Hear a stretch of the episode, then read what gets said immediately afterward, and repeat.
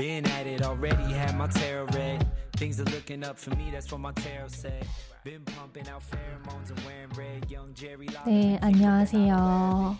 어느 프론트엔드 개발자 성장기의 팟캐스트를 맡고 있는 어느 프론트엔드 개발자 김승하입니다. 어, 오늘도 만나서 반갑습니다. 사실 지금 방금 전에 에피소드 하나를 업로드를 하고 바로 연이어서 지금 오늘 하루 동안 두 개의 방송을 녹음을 하고 있습니다. 어, 그냥 이렇게 영감이 떠올랐을 때, 아, 이걸로 방송 만들면 좋겠다 하고, 영감이 떠올랐을 때 바로바로 만들어야지. 그래야 미뤄지지 않는다. 나중에 까먹지도 않는다. 라는 생각이 들어서, 음, 뭐 내일 출근을 하긴 해야 하지만, 어차피 화요일에 또 광복절이라 쉬니까 한번 좀 방송을 이렇게 빡세게 만들어 보고 있는 중입니다.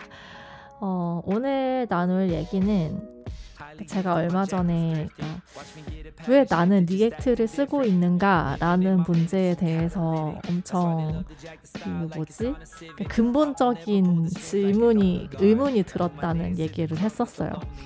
그 의문이 시작된 계기 와 함께 이제 React의 어떤 음, React로 약간 표상되는 client side rendering과 server side rendering의 특징 그리고 그 차이점 그런 것들을 좀 얘기를 그런 것에 대한 저의 생각 결국은 저의 생각 저의 생각을 나누는 시간이 될 것 같습니다. King of Cups, he comes up right. Always, all days, all nights. Sing do I, do I, do I. New cards, new deck, new life. King of Cups, he comes up right. Always, all days, all nights. Sing do I, do I, do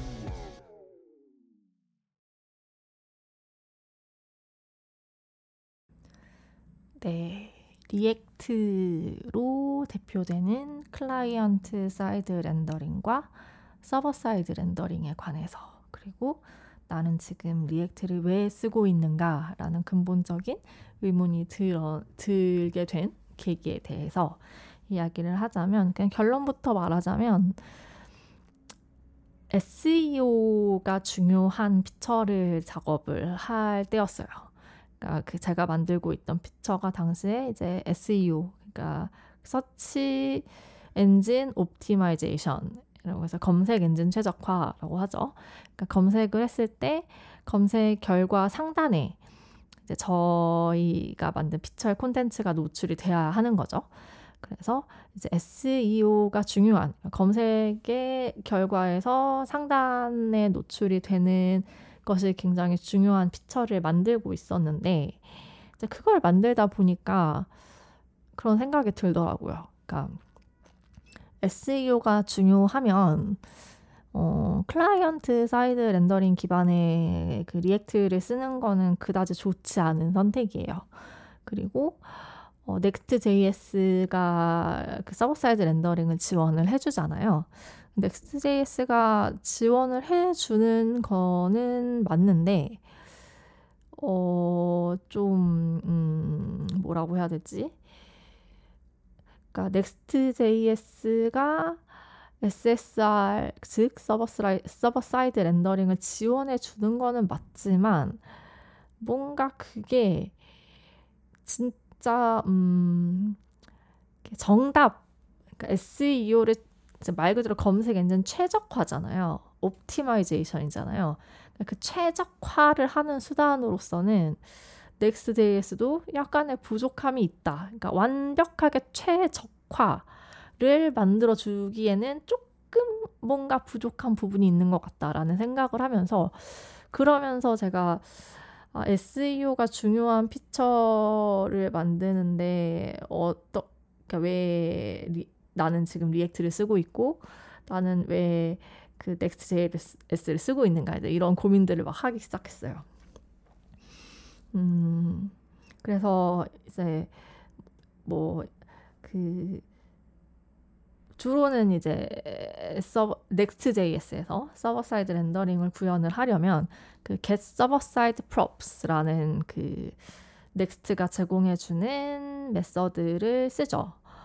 어, 페이지 단에서 페이지 단에서 get server side props 함수를 써서 거기에서 뭔가 데이터를 불러와서 어, 보통은 어, 저는 지금까지 이제 get server side props에서 데이터를 요청을 해서 불러와서 그것을 해당 페이지에 prop으로 내리꽂는 식으로 SSR을 구현을 했었는데 조금 제가 그렇게 구현을 해놓고 나니까 어, 회사에서는 조금 제가 이전까지 Next.js에서 SSR을 구현하던 방식이랑 좀 다른 것 같아요.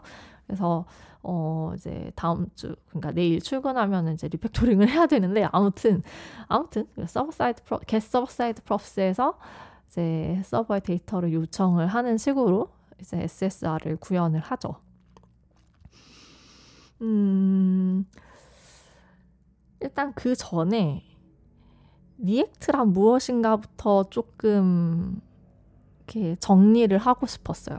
그러니까 자, 이런 고민을 하게 된 계기가 뭐냐면 어쨌든 그렇게 해서 이제 side props에서 데이터를 요청을 했고 그래서 이제 서버 쪽에 server side에서 데이터를 요청을 해서 그걸 받아가지고 화면에 딱 그리게 되는데 그렇게 됐을 때 그 네트워크 tab Chrome 개발자 도구에서 네트워크 tab을 딱 열면 보통 React Next.js로 개발을 할 때는 데이터를 요청을 한 그게 남아요. 네트워크 tab에. 그래서 어떤 요청이 갔고 거기에 대해서 잠시만요. 그 잠시만요. 잠시만요. 어 아이고 마이크가 건드려졌네. 네트워크 tab을 보시면 제가 지금 네트워크 tab을 확인을 하려고 하거든요. 네. 음, 그 요청에 대해서 요청 header가 뭐 어떻게 되어 있는지, payload가 무엇인지, 거기에 대해서 이제 preview, response 이런 것들이 네트워크 tab을 통해서 확인이 가능해요. 근데 이제 그 backend 개발자 분이 어 이렇게 데이터를 확인을 하려고 하시는데 그러니까 client 그 웹페이지 그, 로, 그 뭐냐 local에서 띄운 아 local이 아니라 이제 그 개발 서버에서 이제 테스트를 막 하는데 이제 데이터가 네트워크에 안 찍히는 거예요. 요청이. 요청이, 요청도 응답도 네트워크에 안 찍히니까 이제 저한테 물어본 거예요. 왜 그 여기 지금 네트워크 tab에 아무것도 안 찍히고 있느냐라고 해서 아, 그거는 제가 server side에서 요청을 처리를 했기 때문에 여기 브라우저의 네트워크 tab에서는 안 나온다. 그리고 그, 제그 뭐냐, VS Code의 터미널에서 그 터미널에서는 데이터를 확인을 할 수 있는데 브라우저에서는 못한다. 이제 이런 얘기를 하면서 이제 그분이 주니어 개발자셨거든요. backend 주니어 개발자셨는데 그래서 그러니까 물어보시더라고요. 왜 server side 쪽에서 요청을 했고, 그러니까 왜 그렇게 했는지 자기가 잘 모르겠다고, 그러니까 어떤 차이가 있는지를 잘 모르겠다고 이제 물어보셔서 제가 이제 설명을 해드렸죠.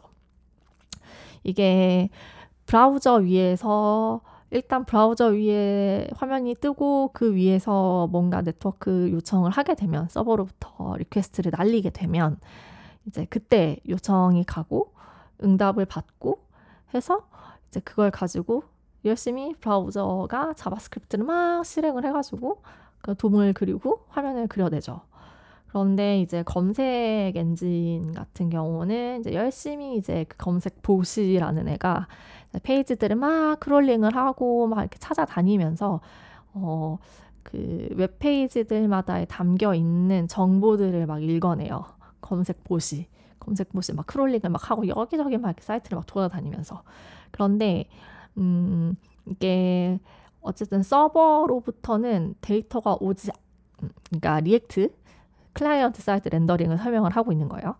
이렇게 서버에서 데이터를 다 넘겨주지 않고 일단 그 페이지를 짠 하고 연 다음에 그 위에서 네트워크 요청을 하게 되면 그러니까 그 검색 bot은 빈 페이지만을 보게 돼요. 그러니까 검색 bot이 crawling을 하면서 보는 그 화면은 아무런 정보가 들어있지 않은 빈 페이지일 뿐인 거예요.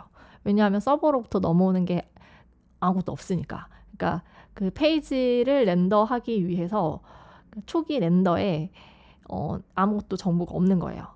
그리고 그 클라이언트가 먼저 딱 그 페이지의 브라우저에서 딱 열린 다음에 요청이 가면 네트워크 탭에는 그 요청에 대한 그 정보가 찍히겠지만 음, 검색 bot은 그것을 읽을 수 없다.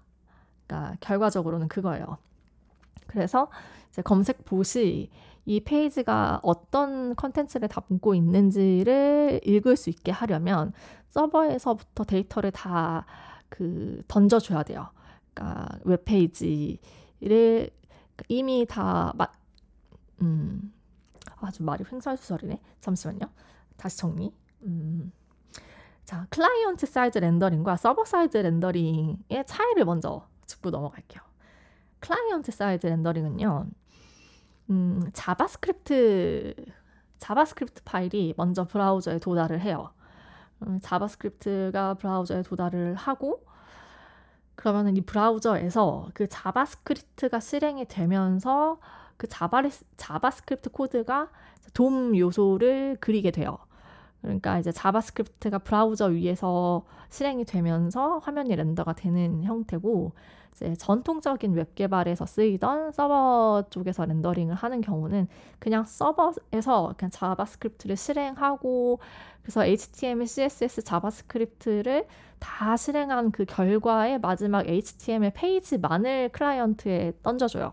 그래서 어 그 뭐지? 그러니까 완성된 웹페이지를 받는 거예요. 클라이언트 측에서는. 그게 전통적인 웹 개발의 형태였고 이제 서버 측 rendering이 이제 그런 형태를 의미를 하는데 그러니까 server side rendering을 하면 서버 쪽에서 웹페이지를 다 그려서 그냥 그 HTML만 던져주는 거예요. 그러니까 우리가 이거를 생각하시면 돼요. 우리가 React 코드를 짤 때 이제 여러 가지 목록에 대해서 이제 UL 태그, LI 태그를 쓰잖아요. 그런데 보통 React 쓰실 때 LI 하나 하나 하나 이렇게 다 적지 않잖아요. 어떤 데이터의 map을 돌려서 JavaScript 죄송합니다. JavaScript map 함수로 이렇게 그 배열을 돌려가지고 LI는 딱 한 줄만 작성을 하잖아요. 그러니까 그 검색 bot을 보게 되는 거는 딱 그거예요. 그러니까 LI의 그, 그 JSX로 되어 있는 그냥 딱 그거밖에 없기 때문에 내용이 아무것도 없는 거예요. 그런데 서버 측 rendering으로 구현을 하게 되면 진짜 그 예를 들어 그 리스트 목록이 100개가 있다고 치면 그 100개의 리스트가 이미 페이지에 다 넣어져 있어요. 그 정보가, 데이터가. 그 다그 그 LI 태그가 100개가 구현이 된 채로 진짜 완성된 웹페이지 하나가 이렇게 클라이언트에 딱 도달을 하는 거예요. 그게 server side rendering, 그러니까 전통적인 방식의 웹 개발이기도 했고, 그리고 이제 어, 서버에서 rendering을 한다라는 거는 보통 그런 걸 의미해요. 그래서 이제 그 그러니까 서버 쪽 rendering으로 구현된 사이트를 들어가 보시면 네트워크 탭을 딱 열었을 때 이제 그 어떤 JSON 형태의 데이터가 찍히는 게 아니라 아예 그냥 그 완성된 웹 페이지가 그 뭐였지 네트워크 탭에 response로 찍히는 거를 보실 수 있을 거예요. 어디서 어디서 그거를 확인할 수 있을까요? 잠시만요. 아, 왠지 나무 위키가 딱 그렇게 되어 있을 것 같기는 한데 한번 확인을 해보죠. 어, 나무 위키 잠시만요.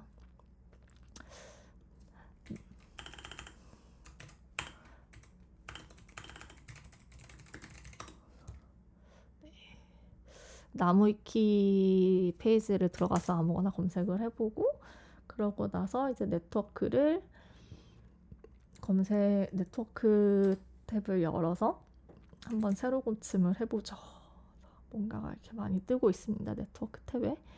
그런데 이제 쭉 살펴보시면 그 어디에도 뭔가 제이슨 형태의 그 어떤 뭐라고 해야 되지? 이 그 제가 지금 사자를 검색했어요. 나무위키에서 사자 해서 이제 막 그 사자는 뭐 동물 개, 척삭 동물문, 포유 강, 식육목, 뭐 고양이아목, 고양이과, 표범속, 사자, 종이라고 이렇게 막 설명이 나와 있는데 이런 것들이 그냥 React로 개발을 하게 되면은 보통은 이제 JSON 형태로 네트워크 탭에 데이터가 찍힐 거예요. 요청에 대한 응답이. 그렇지만 나무위키 사이트에서는 그 어디를 클릭을 해봐도 어, 이 어마어마한 분량의 나무위키 그 정보 글들이 제이슨으로 도달하지 않아요. 그리고 진짜 다 클릭을 해봐도 어, 뭐 없어요. 그러니까 뭐가 없다는 말은 그러니까 실제로 그 뭐냐 얘얘그 사자는 아프리카와 인도에 서식하는 식육목 고양이과 포유류이다. 북아프리카와 아라비아, 서남아시아, 그리스에서도 과거엔 서식했었으나 그리스에서는 기원전부터 씨가 말랐고 인도를 제외한 아시아 지역에서도 19 내지 20세기부터 하나둘씩 사라져갔다라는 이 본문 내용이 찍히는 그 네트워크 데이 뭐냐 그 이런 본문 내용이 담겨 있는 데이터는 네트워크 탭에서 확인을 못 하실 거란 말이죠.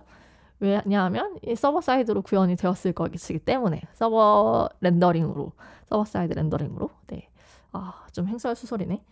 이해가 되시려나? 아무튼 그래서 SEO가 중요한 것들, 그러니까 검색 엔진 최적화, 검색 노출 포털 사이트의 검색 사이트 노, 검색 결과에 상단에 노출되기를 원한다면 이제 무조건 그 뭐지 페이지 안에서 데이터를 다 들고 있어야 돼요. 그 페이지가 데이터 어떤 데이터를 담고 있는지를 그러니까 페이지가 데이터를 그냥 담고 있어야 돼요. 그래야 검색 봇이 아, 이 웹페이지는 이런 컨텐츠를 담고 있구나를 알아채고 그거 그래서 그것과 연관되는 검색을 누군가가 했을 때 그 검색 리스트에 검색 결과 리스트에 그거를 그 웹페이지를 띄워줄 수 있게 되는 거예요. 그래서 이제 그 본론으로 돌아가서 그러니까 주니어 backend 개발자분이 이게 두 개가 무슨 차이가 있느냐라고 해서 제가 이제 그런 얘기를 해드렸어요. 이게 검색 봇은 어 이제 이런 식으로 그러니까 클라이언트에서 이렇게 요청을 보내서 네트워크 탭에 그 요청에 대한 게 찍혀서 응답이 날아오고 그걸로 화면을 그리는 식으로 작업을 하면 검색봇이 보는 것은 빈 화면일 뿐이다. 그러면 SEO가 안 된다. 그렇기 때문에 SEO가 필요한 페이지는 무조건 server side에서 데이터를 이렇게 가져와야 되고, 어, 그리고, 음, 그와 더불어서 제가 그분한테 그런 얘기를 드렸던 것 같아요. 그러니까 나무위키 같은 사이트는 절대로 React로 만들어져서는 안 됩니다. 그리고 React라는 것은 그러니까 그 react라는 단어가 어, 나타내고 있듯이 실제로 그 유저와 애플리케이션의 어떤 반응 있잖아요. Reaction, react. 그러니까 그 유저와 애플리케이션 간의 그 시시각각의 그 어떤 반응에 즉각 즉각 이렇게 뭔가 변화하고 이렇게 막 동적으로 막 화면이 변하는 그런 애플리케이션이 필요할 때 React는 가장 이상적이다. 어, 그리고 그걸 위해서 만들어진 라이브러리이기도 하다. 이제 이런 얘기를 또 같이 했죠.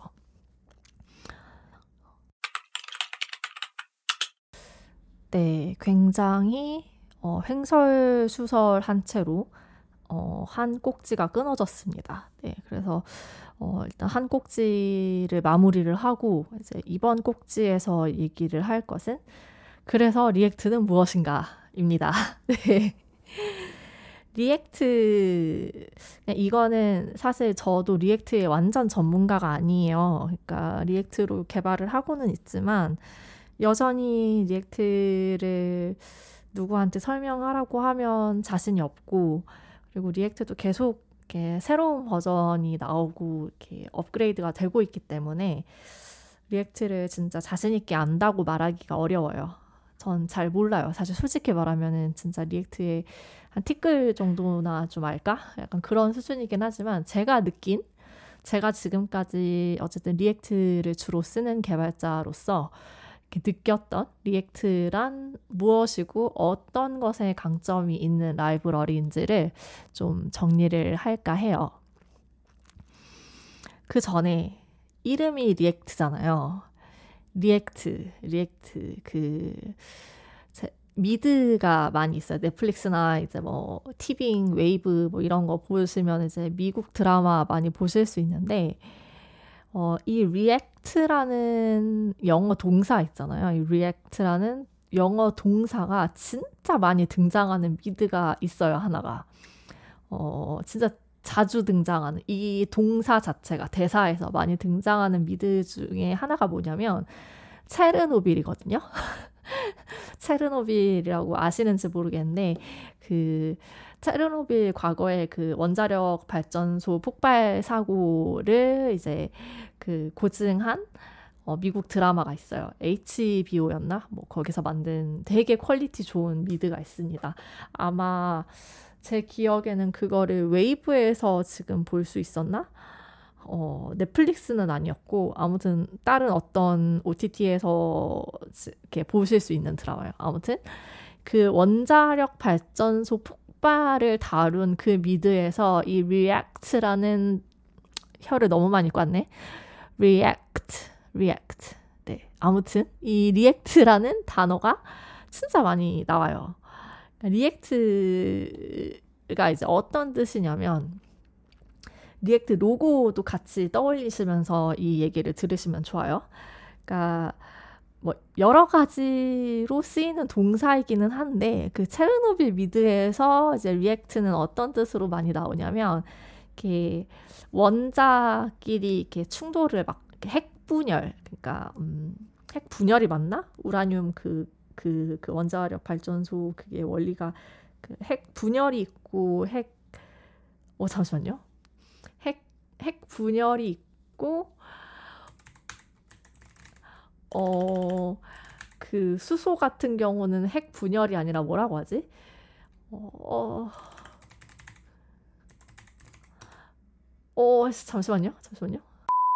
네, 핵융합이었습니다. 네, 그러니까 원자력 발전, 그러니까 핵에너지라고 하면 보통 뭐 그러니까 핵융합, 핵분열 이렇게 그 나눠지는데 아무튼 그 체르노빌에서 나오는 그 우라늄 발전에 관해서 얘기를 하자면 그 우라늄이 이제 에너지를 생성하는 그게 이제 핵분열 원리로 이루어지는 거잖아요. 이제 핵분열이 어떻게 그 진행이 되냐면 우라늄이라는 그 원자가 있을 때 그 원자 핵이 이렇게 쪼개지면요. 원자 핵이 쪼개지면 이제 그 거기서 아마 중성자가 튀어나오는 걸로 알아요. 원자 핵이 쪼개지면서 원래 그러니까 그 원자 안에는 이렇게 전자, 중성자 뭐 이런 애들이 또 있잖아요. 그러니까 원자가 원자 핵이 쪼개지면서 중성자가 탁 튀어나왔는데 그 탁 튀어나온 중성자가 그 옆에 있는 인접한 다른 원자 핵을 또 때려요.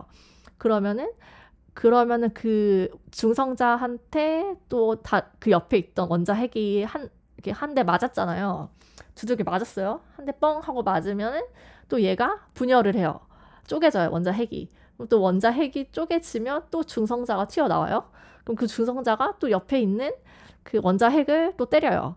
그러면은 또 맞은 원자 핵이 또 또 쪼개지면서 또 중성자를 배출하고 중성자가 또 옆에 있는 원자 핵을 이렇게 때리고 원자 핵이 계속 이제 그 자가 증식을 하는데 그 과정에서 중성자가 계속 이제 그 방출이 되고 방출이 되면서 주변에 있는 원자 핵들을 때리고 원자 핵들을 때리니까 원자 핵이 또 다시 중성자를 배출하고 그래서 이 반복이 끊임없이 끊임없이 일어나면서 어 이제 진짜 순식간에 이 원자들이 이렇게 핵분열을 일으키게 되는 거예요. 그래서 그 뭐라 해야 되지? 그러니까 이게 제가 이렇게 말로 설명을 해서 그렇지 이게 원자의 다, 원자 단위예요. 그러니까 굉장히 작은 단위에서 이제 그런 것들이 진행이 되고 그러니까 이게 어 제가 말로는 이렇게 길게 설명을 했지만 이 모든 게 한순간에 일어나는 거란 말이죠. 그래서 한순간에 일어나면서 이제 어마어마한 에너지를 어 폭발을 시키는 거예요. 음, 그 에너지를 가지고 이제 뭐 핵, 핵 폭탄도 만들고 이제 어 뭐냐 그 에너지를 이용해서 전기도 만들고 하는 건데 아무튼 제가 이 갑자기 핵 분열 설명을 왜 하는 거냐 이제 그 체르노빌 미드에서 이거를 설명할 때 react라는 단어가 끊임없이 나와요. react, reaction, 뭐 reacted 뭐 이런 게 굉장히 자주 나와요. 그리고 그 React의 로고를 보시면 이제 React의 로고를 로고를 모르시는 분은 지금 이제 휴대폰 딱 열고 React의 로고가 어떻게 생겼는지를 한번 봐보세요. 음, React의 로고를 보면은 딱 그 모양이에요. 어떤 모양이냐? 원자의 모양이에요. 그러니까 그 뭔지 아시겠어요? 이제 좀 이해가 가시나? 그러니까 그 원자 핵 옆에 여러 가지 그 전자와 중성자들이 이렇게 막 이렇게 그, 그 궤도를 돌고 있는 그 원자의 모습을 형상한 원자의 모습을 어 이렇게 잠깐만 단어가 생각이 안 나요. 그러니까 그 원자의 모습을 어떻게 표상하고 있는 그 로고인 거예요.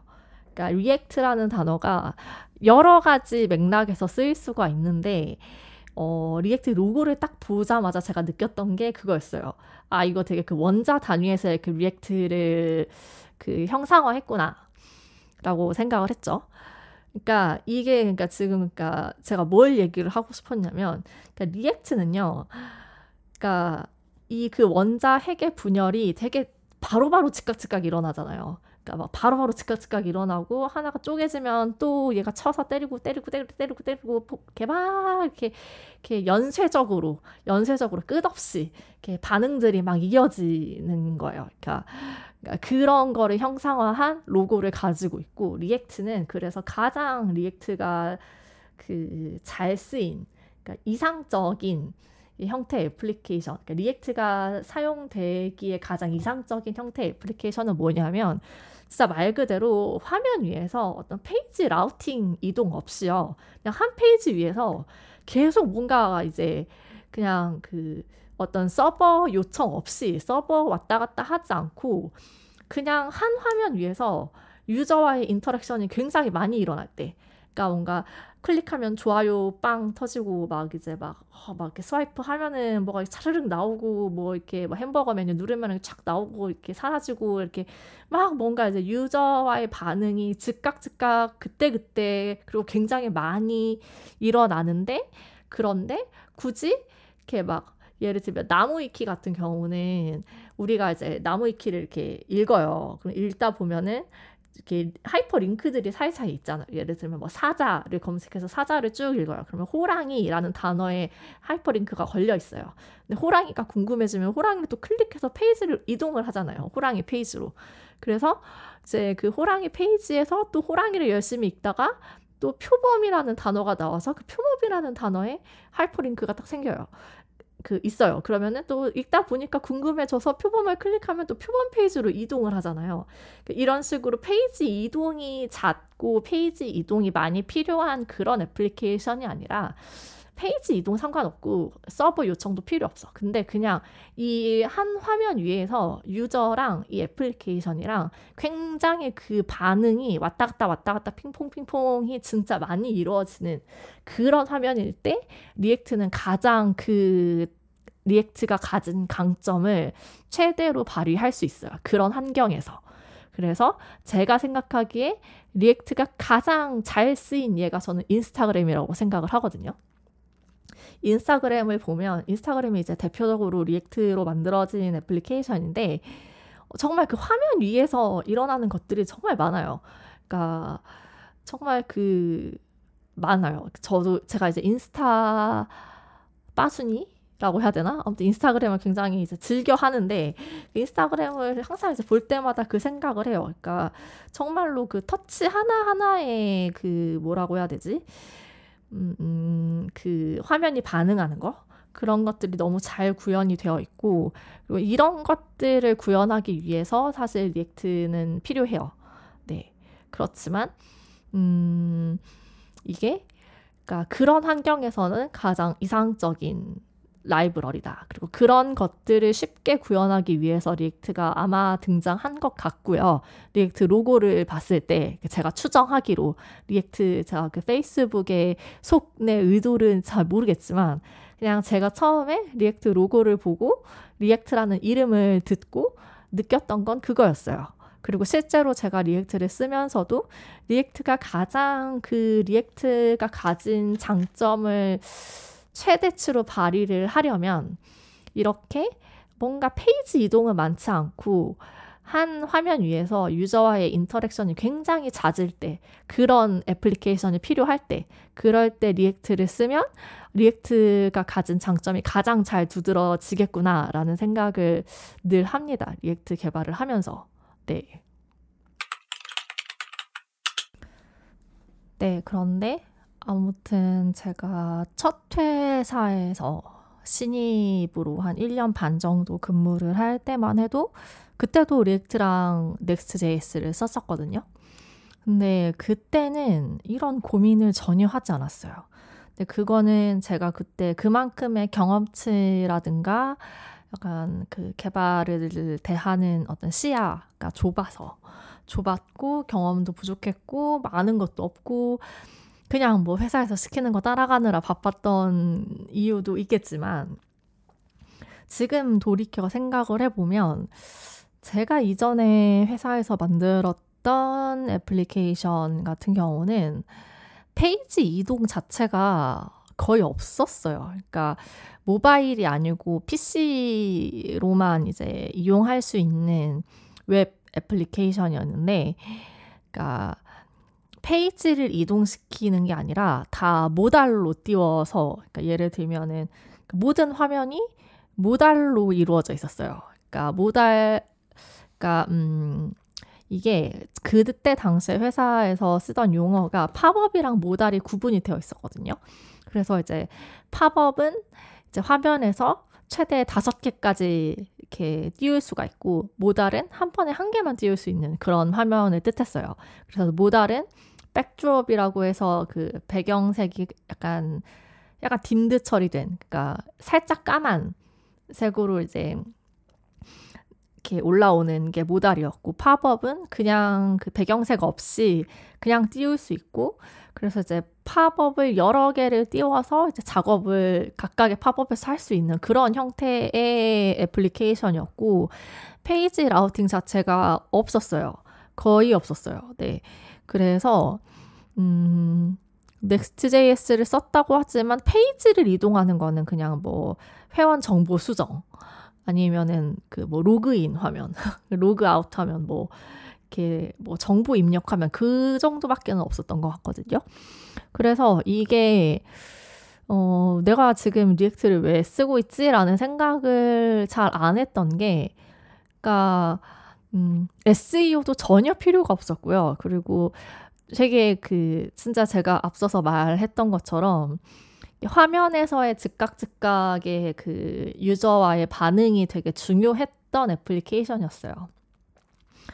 어, 이렇게 회계 재무 쪽 솔루션이었는데 이제 사용자가 유저가 이제 뭐 폼에 이제 금액을 입력하면 화면에서 바로바로 바로 그 계산값이 나와야 했고 그래서 이제 앞단에서 모든 그 계산과 그게 다 끝나면 그걸 그대로 그냥 서버에 저장을 해요. 서버에 그대로 보내서 이제 서버가 그걸 저장을 하고 불러올 때도 그냥 그대로 불러와서 화면에서 막 이렇게 편집을 하고 그러면 이제 화면에서 바로바로 바로 이제 계산 값이 이렇게 변하고 이런 형태의 앱이었기 때문에 딱히 이거를 왜 써야 하는지에 대한 고민을 안 했던 것 같아요. 그런데 제가 어쨌든 React와 Next.js 기반으로 어, SEO가 중요한 feature를 만들게 되다 보니까 음, 내가 지금 뭘 하고 있지?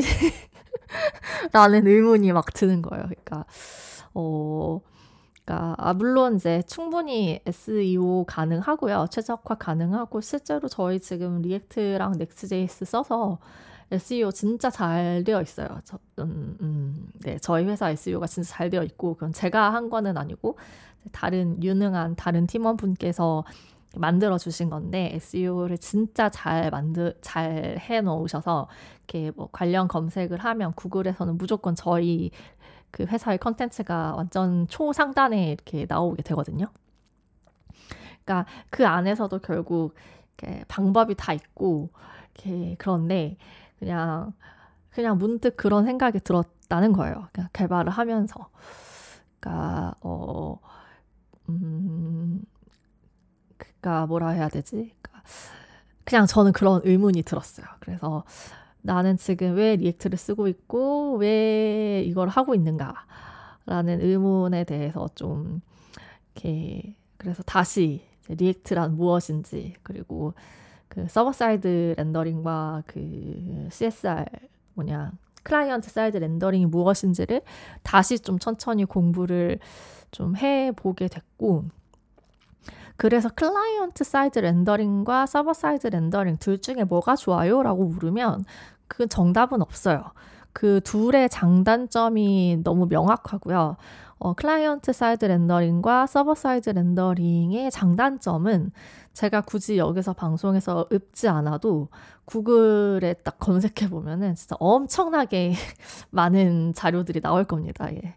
그 CSR과 SSR의 차이점, 비교하는 것들은 너무 이제 흔하게 나와 있는 정보들이라서 제가 여기서 따로 언급은 하지는 않을게요. 그런데, 그러니까 그게 제일 중요한 것 같아요. 그러니까, 어, 리액트가 됐든, 뭐, 뭐가 됐든 간에, 아, 정답이, 아, 죄송합니다. 정답이라는 건 없다는 사실이에요. 그러니까 제가 어 그 뭐지 이제 이렇게 좀 CSR과 SSR을 다시 좀 이해해야겠다 싶어서 어, 진짜 좀 약간 허접하게 방송을 만들기는 했지만 사실 제가 되게 영문 아티클을 많이 찾아봤어요. 영문 아티클도 많이 찾아보고 또 그 이제 유튜브로도 이제 외국 개발자들이 설명하는 것들 많이 이제 찾아보고 했는데 이제 다 하는 말이 그거였거든요. 그러니까 어떤 게 더 낫고 못하고는 없고 그러니까 우리가 지금 무엇을 만들고자 하는가 그러니까 우리가 지금 무엇 어떤 상황에서 무엇을 만들고자 하는가 이제 그거에 집중을 해서 CSR과 SSR의 장단을 비교하고 그래서 우리에게 더 적합한 것을 찾으면 된다. 어, 라는 식의 메시지들이 되게 많았어요. 어, 그리고 그래서 이제 더 나아가서 그 저는 조금 요즘 들어서 생각이 바뀐 게 되게 우리 막 요새 막 약간 PHP나 jQuery 같은 거 되게 구닥다리 기술이라고 엄청 무시 무시되잖아요. 그러니까 그러니까 누가 이제 PHP나 뭐 jQuery 같은 거는 완전 옛날 기술이다. Angular도 한물 갔다. 뭐 React가 대세다. 뭐 새로 나온 Svelte 짱이다. 뭐 이런 이런 얘기들 이렇게 하는 거를 이제 뭐 인터넷에서 이렇게 보게 되면 저는 약간 좀 생각이 바뀌었어요. 그러니까 내가 지금 어떤 회사에서 어떠한 자원을 가지고 있고 그 자원으로 내가 무엇을 만들 것이냐에 따라서 최선의 대안이 jQuery가 될 수도 있고요. PHP가 될 수도 있고 앵귤러가 될 수도 있고 스벨트가 될 수도 있어요.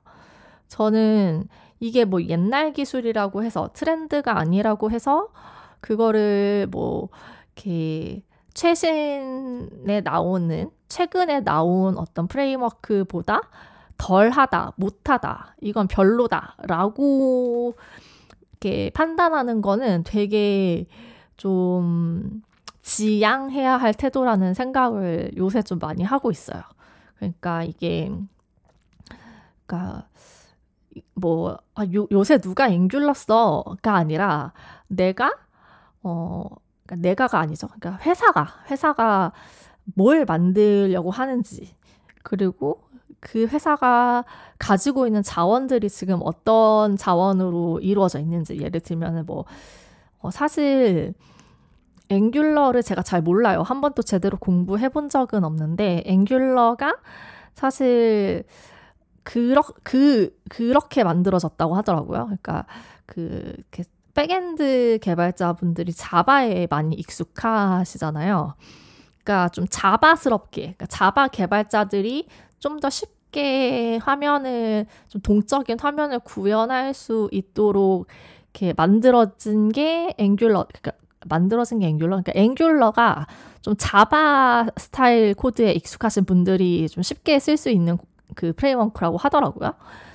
그러니까 만약에 우리 회사가 지금 front가 부족하고 그런데 backend는 뭐다 Java고 그런데 이제 뭐 backend가 어쩔 수 없이 front도 해야 할, 하는 상황이 많이 생기게 될 때 그리고 당분간 front를 뽑을 돈이 없을 때 회사가 그러면은 이제 앵귤러로 만드는 거고 그러니까 이게 뭐 옛날 구닥다리 뭐 프레임워크라고 해서 무시하고 요새는 이게 나오고 이게 번쩍번쩍하고 막 저는 그런 건 아닌 것 같아요.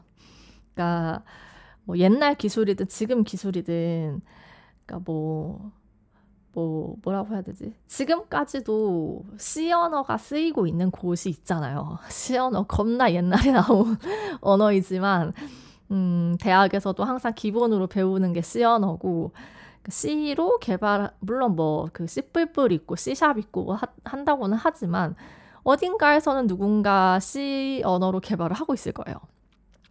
그렇기 때문에 이렇게 어 그거는 언어의 문제라서 조금 다를 수도 있겠지만 이게 뭐 최신이라서 더 낫고 많이 쓴다고 해서 이게 더 대세니까 이게 더 좋고 이런 건 아닌 것 같아요.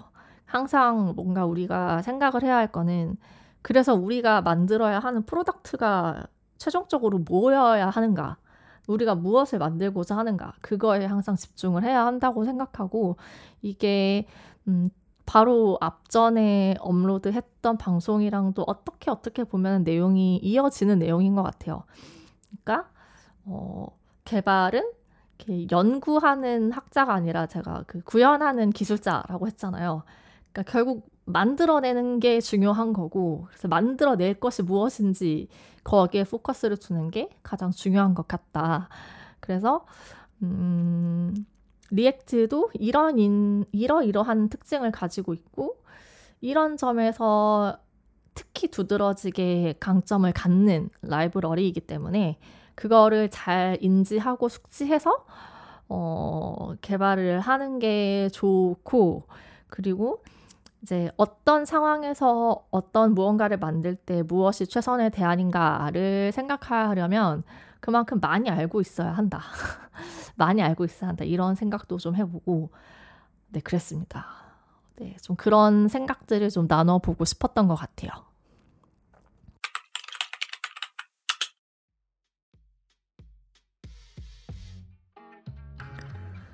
네, 아무튼 그렇게 해서 오늘의 방송 제가 나누고 싶었던 얘기는 여기까지입니다. 어, 아침부터 부지런히 방송을 뚝딱뚝딱 두 개를 만들었어요. 피곤합니다. 네. 아, 내일 출근해야 되는데 내일 징검다리 연휴여서 연차를 쓰시는 분들이 되게 많거든요.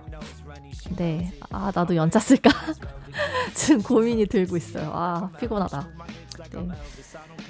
그러니까 되게 아 이거는 뭐 딴 얘기인데 사실 제가 이거를 네이버 오디오 클립에도 한번 송출을 할까 싶어서 오디오 클립의 그 채널 그 뭐라 해야 되지 그거를 신청을 해봤거든요. 근데 그 오디오 클립은 뭔가 심사가 좀 빡센 것 같더라고요. 그러니까 저는 여기 지금 깔리고 있는 모든 배경 음악을 실제로 돈을 주고 저는 음원을 구독하는 그 서비스를 이용을 하고 있어요. 그래서 월에 얼마씩 매달 달달이 결제를 하면 뭐 한 달에 뭐 몇십 곡까지 다운을 받을 수 있는? 그래서 돈을 내서 이거를 합법적으로 음악을 다 쓰고 있는데 이제 그런 저작권, 이 라이센스를 갖고 있다는 거를 증빙으로 이렇게 그 담당자한테 메일을 다 보내야 한다고 하더라고요. 그래서 귀찮아서 때려쳤어요. 그래서 아 뭔가 좀 보다 그러니까 네, 네이버 오디오 클립을 생각했던 건 그거였어요. 그러니까 네이버 오디오 클립은 댓글을 달 수 있잖아요. 에피소드마다. 그러니까 좀 저도 제 방송을 누가 들어주는지가 너무 궁금하고 궁금해요. 대체 이렇게 그냥 쓰잘데기 없이 그냥 혼자서 혼잣말 떠들고 있는 방송을 누가 들어주시는 걸까? 근데 또 그 애널리틱스 분석한 그 리포트들을 보면 진짜 광주에서도 들어주시고 부산에서도 들어주시고 대전, 대구, 뭐 안산, 안양 뭐 온갖 전국 각지에서 제 방송을 막 들어주고 계신다고 통계가 나와요.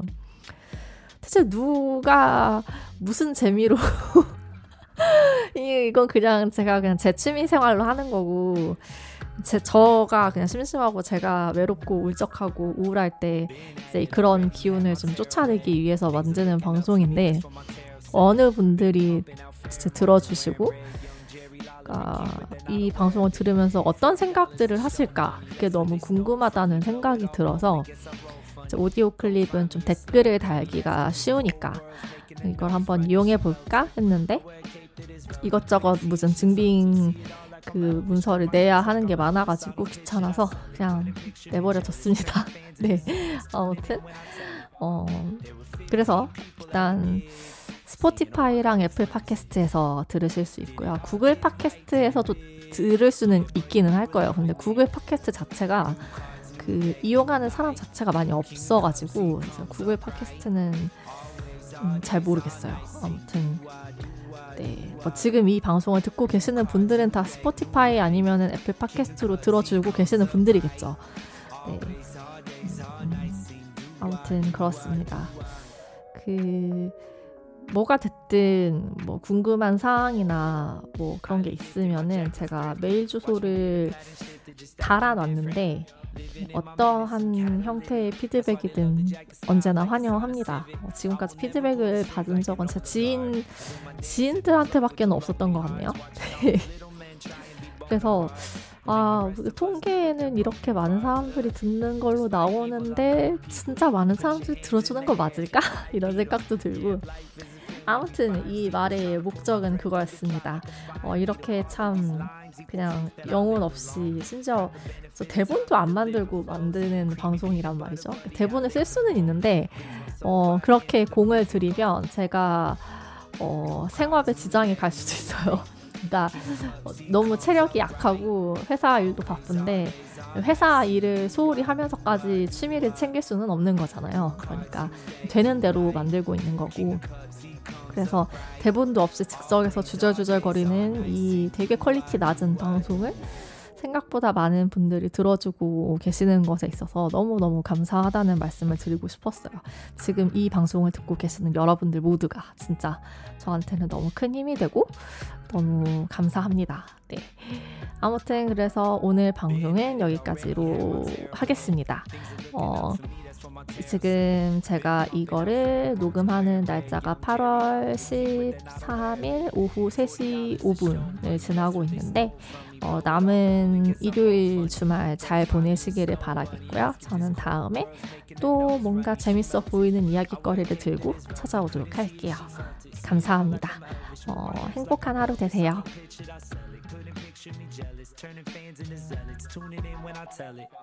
There were 15 people at the gig saying, Oh my god, what fun this is. Did it all, did it right, did it big. Yeah, buddy, we were loving it.